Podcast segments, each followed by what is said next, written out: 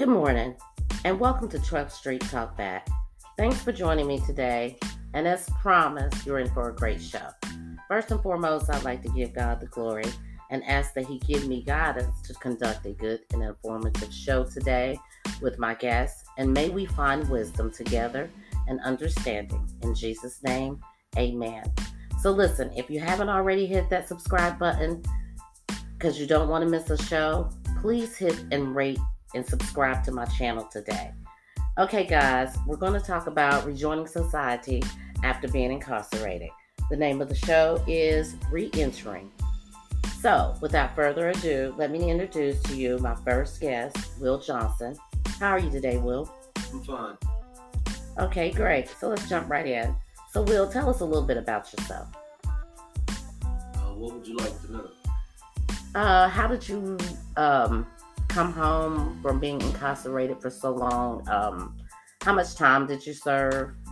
And if you don't mind asking the question, what did you time serve time for?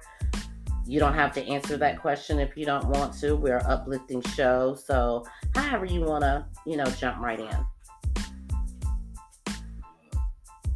I was convicted of uh, first degree cat- kidnapping carried a weapon by a convicted felon. I did uh, 17 years. I had 15 to 22 years. I went to trial. They gave me, uh, like I said, 20. In total, it was 22 years, but I did 17 of them. uh, what I what I have learned being incarcerated after 17 years is that life goes on, people change. And as the world evolves, you evolve too in that situation. Being incarcerated, you evolve too. Sometimes it's for the best, sometimes it's for the worst, but you will change. Uh, I have friends that I still talk to and communicate today with that were incarcerated. I even worked with with a couple of them that were incarcerated, and you know, I found out that everybody life life is different. Everything that they think, feel, is different. So in today's society, for me, it, it's easy because I have determined in, in my mind that I'm not going back to the penitentiary for no reason. You know, short of somebody killing my wife or or one of my loved ones. I, I'm I'm just not going back. Okay, that sounds good. I mean, that's a great positive attitude to have about life and re-entering, which brings me to my next question. How long did it take you to readjust to being home? Like, as far as uh, work arrangements, uh, living arrangements, things of that nature? Didn't take me long to readjust because, uh, you know, I don't know if most people know this, but they have a program in the in the penal system where they allow you to to go out on passes if you're in honor grade. Honor grade is like a medium custody minimum custody camp to where you know you don't need that much supervision anymore. So once you reach your levels, and you know they have different levels. Uh, once you reach your levels, you can get work release. When you make work work release, you can uh, start going out on CV passes, and that's where um, volunteers come and they take you out. You know, for passes during the week or on Sundays. I was very fortunate because I met a couple, Mr. and Miss, Mr. and Mrs. Ross, who uh, took interest in me. They're they are ministers of the Word of God, and they show it with their kindness and their love. So you know, every Sunday they would not every Sunday, but like every other Sunday, they would come and take me out, and and we would go to church and we would go out to eat, and we would spend a little time talking together, you know. Okay. And they made their life very personal to me. Okay.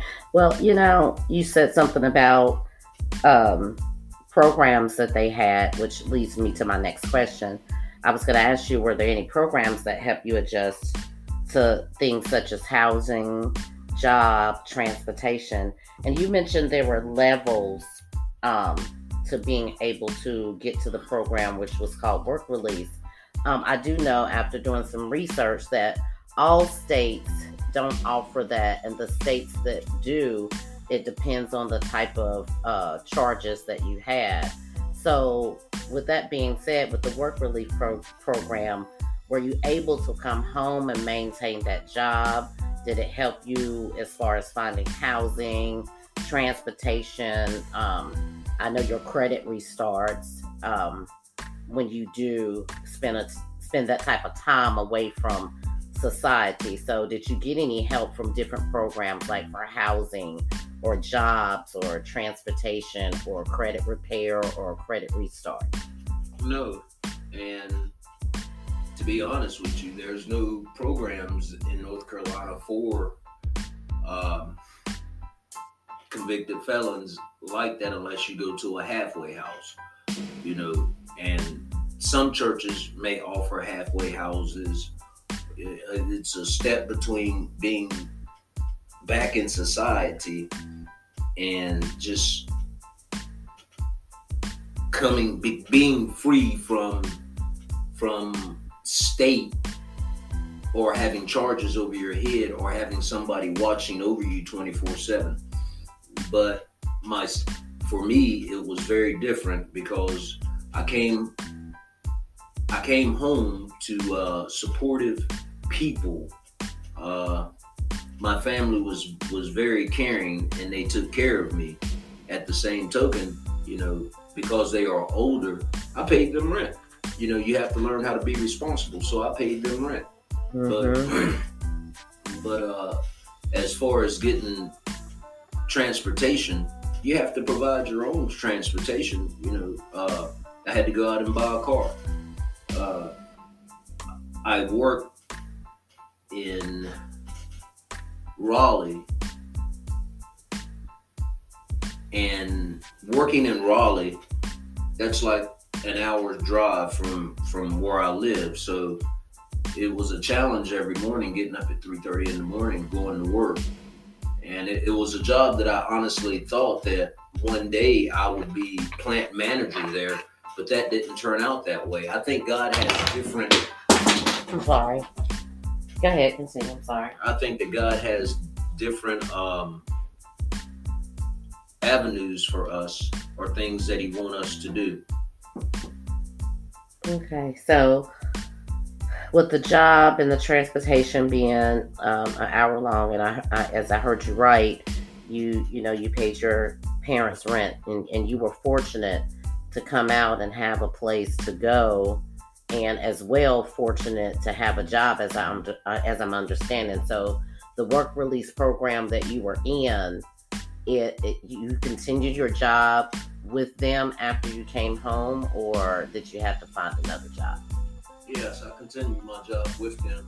You know, maybe a year, a year after I come home, maybe two. I'm not really for sure anymore, but but it was okay. And far as housing, um, I got married. I got married and, and I found out that as a convicted felon, it's very hard for a convicted felon to go out and get a place of their own if if um, some of the neighborhoods that you want to stay in or complexes or apartments that you want to stay in they will not accept you because of your record. Your credit could be a-okay, but because of your record, being a convicted felon, they don't want you anywhere around, no matter what you have done or how long that the sentences uh, have been. You know, they don't they don't want you around. You know, and that's unfortunate because most of the people, like I said, the friends that I still stay in contact with that were incarcerated, they are great people. They they're not looking to go back to uh, penitentiary. They're not looking to get in trouble. We're looking to advance our lives and make things different around us. And yes, we have some that go go back because you know it depends on the person and how they change. And and like I said, the penitentiary was good for me because it showed me who I was, and and who I was is not the person that I am meant to be. You know, you run the streets, you get a persona. Uh, uh, you show people a persona of who you are, but that's not who you are because it's a mask. But you can't be soft in the penitentiary, and you can't be soft in the streets and then the love that you have that you want to share with people, you have to pick a very select few that you can open up and be honest with. Mm-hmm. And and those people that you're honest with, they're gonna tell you when you're wrong. Hey man, you out of line. And some of them will just laugh and say, you know better than that. You know. Mm-hmm. But it's mm-hmm. up to us as individuals to take that and say, okay, they're right. Mm-hmm. And when mm-hmm. you're wrong, you, you know, it's one thing I found out when you're wrong, promptly admit it uh, my wife tells me all the time, uh, you say sorry every time you do something wrong. Yeah, I say I'm sorry every time I do something wrong because as soon as I admit that I was wrong, it makes it right with me, and then I can move on from that instead of holding that and being angry and mad at myself or that individual. Mm-hmm. Mm-hmm. mm-hmm. Well, is that something that you felt like you learned while you were incarcerated, or is that something that was already instilled in you, um, so to speak, as uh, family values? Well, I grew up in a loving home. You know, my my dad, he's a he's a minister. My mom's an evangelist, and my dad would give you hugs and kisses. My mom would give you, you know, I love you straightforward, give you a hug, but she was more of a disciplinary, disciplinarian, and my dad was more of the loving, caring type. But he would he would get a hold to you when he needed to, and being in the penitentiary, you you learn. You know, I can say I'm, I'm I apologize, man, because it's all about respect in the penitentiary. It's all about respect.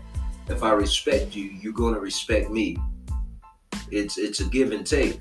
Mm-hmm. And if I'm wrong, I come to you and I tell you I'm wrong. It doesn't make me less of a man. Mm-hmm. It shows character that we have learned.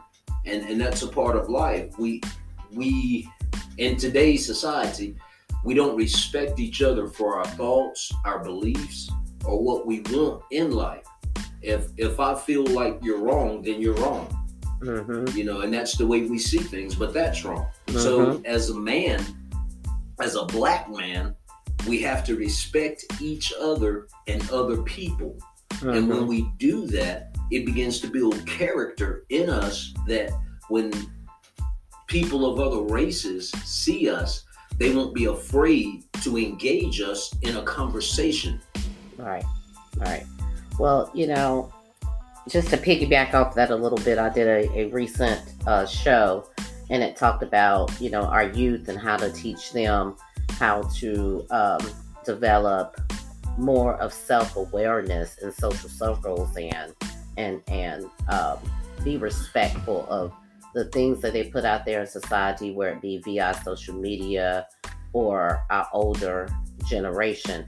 With that being said, um, my next question for you was how has it been since you come home and the social circles that you involve yourself in, like the activities and you know people that you per se might be around? Does that are you more guarded now from your previous conviction, or were friends involved, or is that is that just a decision that you made on your own? And has it affect your social circles? I guess. Well, uh, for one, I don't hang out with young people. For two, I don't run the streets. And like I said, my circle is very small. Uh, I work, I come home, and when I have the money, we go out. Mm-hmm. And that's about it. I, my circles are very small family and friends. And mostly it's just family. I have friends that I, I may go talk to on my own or or hang around with for a few minutes, but that's it. Um, I try not to put myself in situations to where I'm gonna have to be. I'm gonna have to have my guard up all the time. I lived like that for 17 years, and I don't want to live like that. Uh, being free, I, I'm not gonna live like that. You know, so I don't put myself in those situations. Okay, all right, sounds good. Sounds like you got your head on your shoulders, and you know we're glad that you're home. Um, I want to go backwards just just for one moment. We were talking about housing, jobs, and transportation, and you said that you, you, your job that you worked at was an hour away from where you lived at. So I want to kind of tap into like credit and was it hard for you to start up your credit to get a car to continue to work at the job that you came from because a lot of people that's re-entering the world they're going to have the same challenges that you had or may not have the family backing that you had. Um, how was it as far as getting your credit on track? Well first of all uh, i didn't go through credit to get a car i bought a car. Uh, one of the, the program that I was talking about earlier, the work release program, it allowed me to save money to uh, to have a, a, stepping stone when I came out of the penitentiary. It, I didn't come home broke. I came home flush, and I went and bought a car. You know, the hardest thing for me was getting my driver's license because I had to get a learner's permit before they gave me my driver's license. Mm-hmm. You know, and and that was kind of funny because the following week I went and got my driver's license, and I was like, man, you know, 17 years since I sat behind the wheel of a car. Right. So I had to do that all over again. That was the hardest thing. All right, right, right. But as far as credit, is one thing that I would like to tell people. You know, if you come out and you have served uh, a lot of time, the best thing to do is is not buy big purchases and don't spend your money foolishly trying to make amends or or just trying to bless people around you. You're to need that money to survive. You know you really are. So the best thing i can tell you is that find a decent banker or a credit consultant that can help you move your money in the right directions and go from there. I didn't I didn't take that advice and it messed me up. Uh-huh. So now I'm on the back end trying to fix the front end again. Okay. So you're basically saying with the program that you went through, it allowed you an opportunity to save money and you came home and you bought a car. So you did have something established as far as monetary wise and you were able to purchase that vehicle and have a little money to get on your feet in that particular program. That's what you're saying. Yes, ma'am. Okay. So listen, um, now that you've been home for a while, is there anything that you would do to t- change that now that you know how to navigate a little bit more in the society that we're in now? Is there anything that you would change differently in reference to you coming home and readjusting to life? There's a lot that I would change. The first thing I would change is you never if if you're like me, every person wants to be loved. Every person wants to be loved by the opposite sex. You know, so do not rush into relationships. I, I, can say that from my heart. Don't rush into relationships. Take your time but don't put yourself so far out there that you're committed and hooked and and build on what you have for yourself first. Learn about who you are as being free and being a man or a woman. Take a little time for yourself. It's all right to to to be in a relationship. It's all right to get in a relationship but don't make that your first priority. Your first priority should be making sure that you are established financially, make sure that you have a roof over your head, and make sure that you're rooted and grounded in who you are. And, you know, most people might not want to hear this, but you need some spiritual guidance. We need some spiritual guidance in right. life. So, you know, find a faith-based church that that teaches the word of God, that the people are loving and caring and find people in that church that understands who you are, where you come from, and where you're trying to go. If you don't have a map for your life, you'll wind up anywhere at the end. Okay. Well, that leads up to my last question, which was I was going to ask you um, Did you have any advice for when those doors close and you re enter to society and come home on um, how to navigate how how a person should try to navigate. I know you just said you know not jump into relationships and too fast and and try to find a faith-based church. But anything else you would like to add to that once those doors open and you have a chance to breathe uh how do how do you move forward? Or what would be your suggestions? Well, the thing that I found out is that if you have a supportive network, and I'm not just talking about family. To me, family is any person that tells me the truth and, and stands beside me when the times get hard. That's family. You know, um, those are the people that you want to be around, not people that pat you on the back when you're doing wrong and and and you want somebody to affirm who you are, your character. No, you don't need that. You need people to tell you the truth. Hey, you're messing up. You know, even though you've been going, been away from them a long time, you need people to say, hey, look, you're messing up. And you need people around you that that will stand up for you too at the same time. So you have to give people something to stand up for. And when all the doors closes, from the penitentiary to the things in your life, the walks in your life, when those doors begin to close, then things have to change. Uh-huh. So when the penitentiary doors close behind me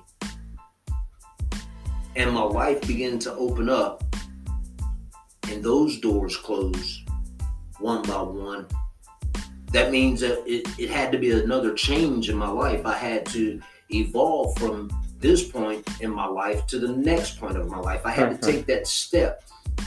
Uh, I started my own business, and three years later, I don't have that business anymore. But I have listened to enough millionaires to that they said I went broke time and time again, uh-huh. but I never stopped with what I wanted. Uh-huh. And that's the way we're going to have to be in this life. Just to maintain, you have to keep going even when things don't look right. And like I said, faith based, you have to have people around you that, that are, are connected to a higher power. And I really don't want to say a higher power. What I really want to say, you're going to have to have people that are connected to you that is connected to God, that He will move on your be- behalf when you can't see a way. They can talk to you and motivate you or encourage you to continue going when everything else looks bleak and looks dim and there's no hope. You know, and that's what I found out. I, I, got people around. I have people around me that tells me, "Hey, man, it ain't as bad as it seems," and I know that to be true. Uh-huh. This life is not as bad as it seems. And what I mean by that is, I might be down today, but I won't be down tomorrow. So if I'm not down tomorrow, then why am I acting like I'm down today? Right. Okay, guys. Well, you heard it here, right here on Talk 12th Street Talk Back. Excuse me, I can't talk today. And on, on how to readjust to life after being incarcerated for some time Thank you, Will, for being our guest today and sharing your life with us. We are honored to have you. Keep it moving, stay strong, stay prayed up. And we will be praying for you right here on our show at 12th Street Talk Back as well. You be blessed, young man, and the best is yet to come for you. Thanks, guys, for listening to our show. Tune in and subscribe on our show. Give us your feedback.